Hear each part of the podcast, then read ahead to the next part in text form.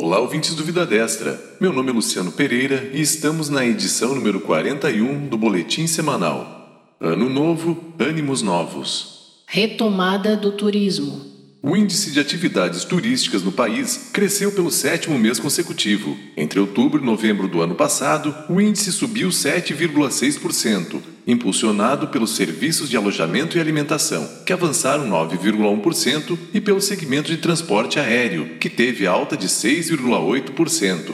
No acumulado dos últimos sete meses, o setor já registra um ganho de 120,8%. Programa Casa Verde e Amarela.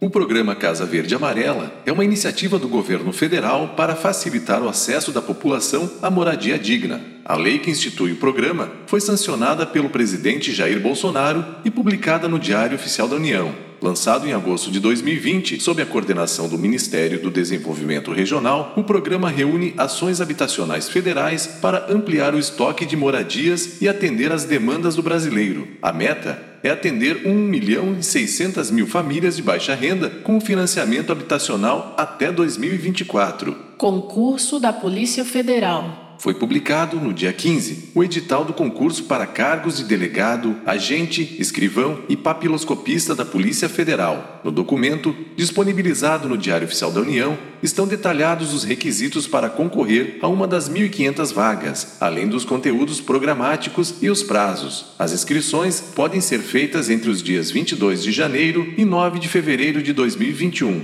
e a prova objetiva está prevista para o dia 21 de março de 2021. CIF. O Serviço de Inspeção Federal registrou aumento de 18% na emissão de certificados sanitários para produtos de origem animal em 2020, em relação ao ano de 2019. Ao todo, foram emitidos 429.306 certificados sanitários. A certificação sanitária assegura que os produtos e os sistemas de produção atendam a todos os requisitos acordados com os países para os quais o Brasil exporta. Foram aprovados 60 modelos de certificados sanitários internacionais para exportação de produtos brasileiros e 50 modelos de certificados sanitários internacionais para importação de produtos de origem animal e para alimentação animal. Vacinação. O Ministério da Saúde iniciou, nesta segunda-feira 18, a distribuição da vacina contra a Covid-19.